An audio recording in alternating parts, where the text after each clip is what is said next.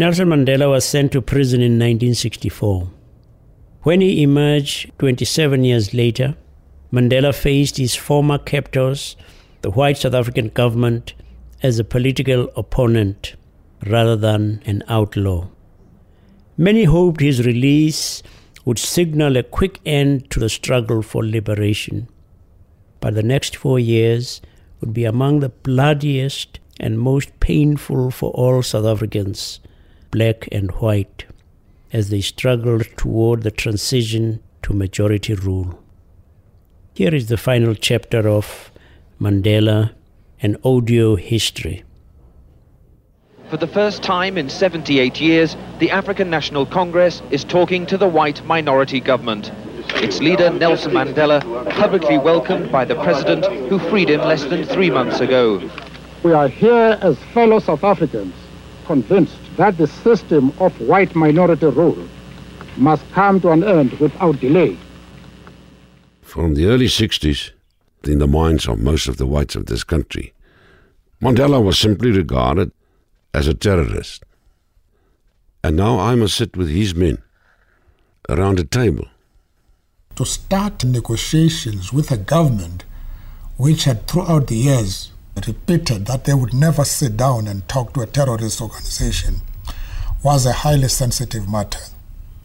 When we started negotiations, Mr. Mandela, his very first opening statement, for at least 20 minutes or more, he made a study of the Afrikaner history, merely telling us, look, I know you, and I respect what you've gone through.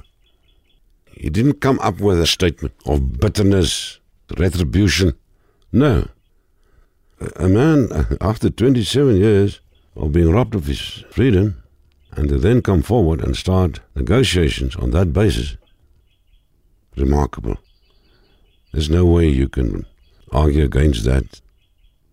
It was the work he'd done in this harsh prison of making it his business to get into the heart and the mind of his adversary.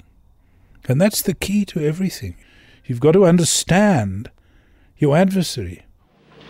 After 3 days of historic discussions, first President de Klerk and then Mr. Mandela appeared to face the press together, their handshake evidence of the progress made. It didn't come easily. We had breakdowns, we had setbacks, people would storm out of meetings, but things seemed to be going well until fairly early in 1992, we had total breakdown. Good evening. Prospects for peace are fading. At least 31 people have died since violence erupted in Soweto yesterday.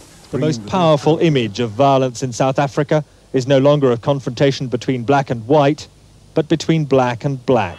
The more conservative Zulus, led by Chief Gatsha Buthelezi, challenged Mandela's right to speak for all blacks. Blacks are killing blacks in a steadily worsening tribal war. Cars and houses torched, an alleged Inkatha supporter necklaced with a burning tyre. A policeman sobbed outside his blazing home, set alight by neighbours who accused the police of involvement in the massacre. There was widespread violence. Many people were killed. The military security forces and the police were engaged in this. They were providing weapons. They organized raids. They constituted what Mandela called a third force. Nelson Mandela accused the government of complicity in the killings. The large rally cheered as Mr. Mandela announced that he'd suspended talks with the government. The negotiation process is completely in tatters. I can no longer explain to our people why we continue to talk to a government which is murdering our people. That war between the Zulu tribe and left-wing blacks has become a lot deadlier in recent days, and that is bound to make whites in this country even more anxious. Widespread violence to go with their now uncertain political and economic future. The reaction of white South Africa was, as usual, divided. Many left-wing whites will join Nelson Mandela's ANC, but most are in the expanding centre, the majority who accept change but are worried. The whites simply were afraid of giving up the power that they had, that they exercised for more than 300 years. And they could see this slipping sort of out of their hands. And some of the right-wingers, the white right-wing, tried to derail the process. Approximately 10:25 this morning, Mr. Hani drove up to his house, got out, and at the same moment, another car stopped behind Mr. Hani's car. Shots were fired by a white man at close range. Chris Hani was the head of Umkhonto we Sizwe, the armed wing of the ANC, immensely popular person. He would draw the biggest crowd of any leader in the country, Mandela included. I'm unfortunate to announce that Mr. Hani has been killed instantly. When he was shot down after he'd been out jogging, there was an extraordinary eruption of anger in the country. That was the most terrible moment. There have been numerous incidents of rioting and other violence. And to report on the situation in Durban, we have Dirk Dippenaar reporting from a portable phone.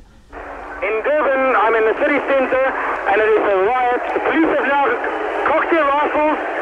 The mob is starting to run back. There's chaos in the centre of Durban right now. Hundreds of policemen are coming out. They've got bulletproof vests on, an ANC marshal. Hello, Dirk.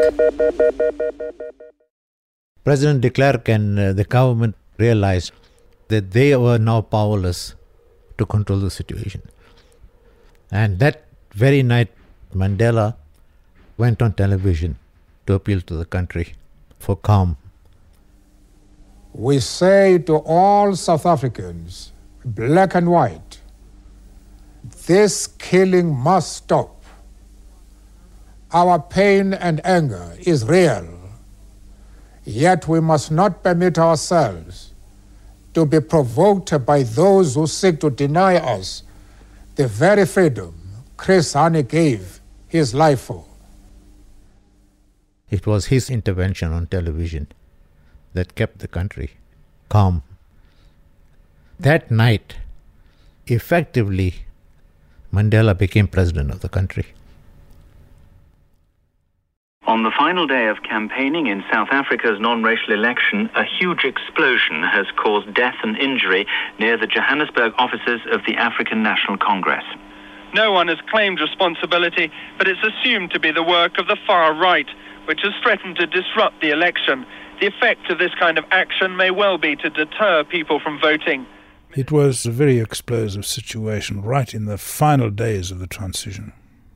I mean, nothing in South Africa has ever been dull. We went to the brink several times, but there was no way of going backwards.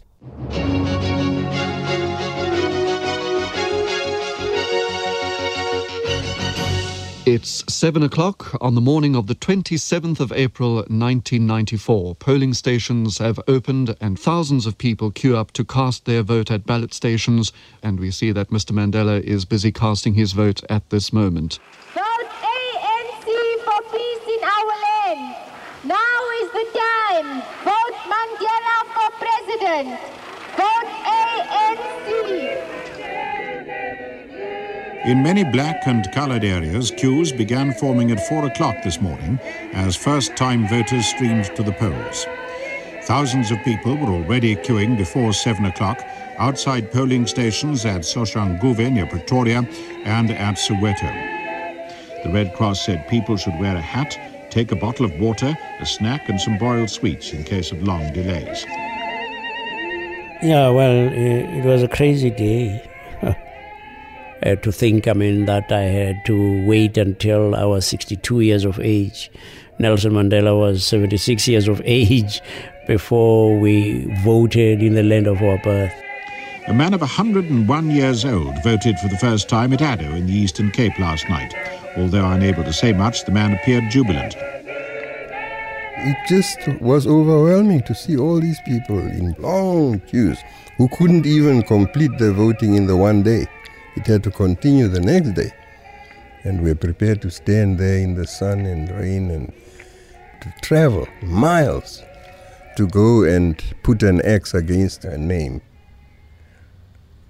And I wondered to myself, What is it about casting a vote?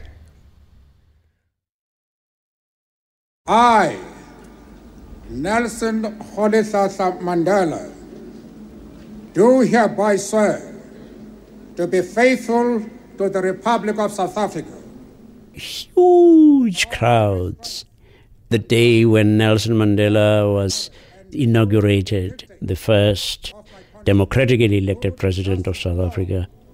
And to devote myself to the well-being of the Republic and all its people.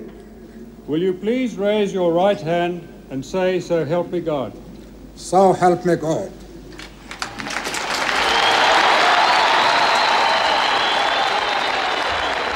And you sat there and you looked at the benches of the newly elected legislators, and they were all these terrorists, as they had been regarded by the former apartheid government, and there they were sitting. Many had been on Robben Island, many had been tortured, and many of us kept having to pinch ourselves to say, "No, man, I'm dreaming."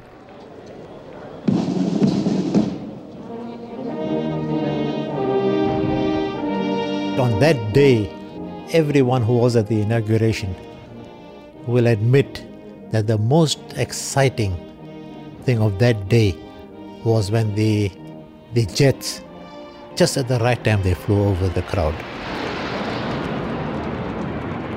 I think it was just the idea of people suddenly realizing in mass that those are now ours.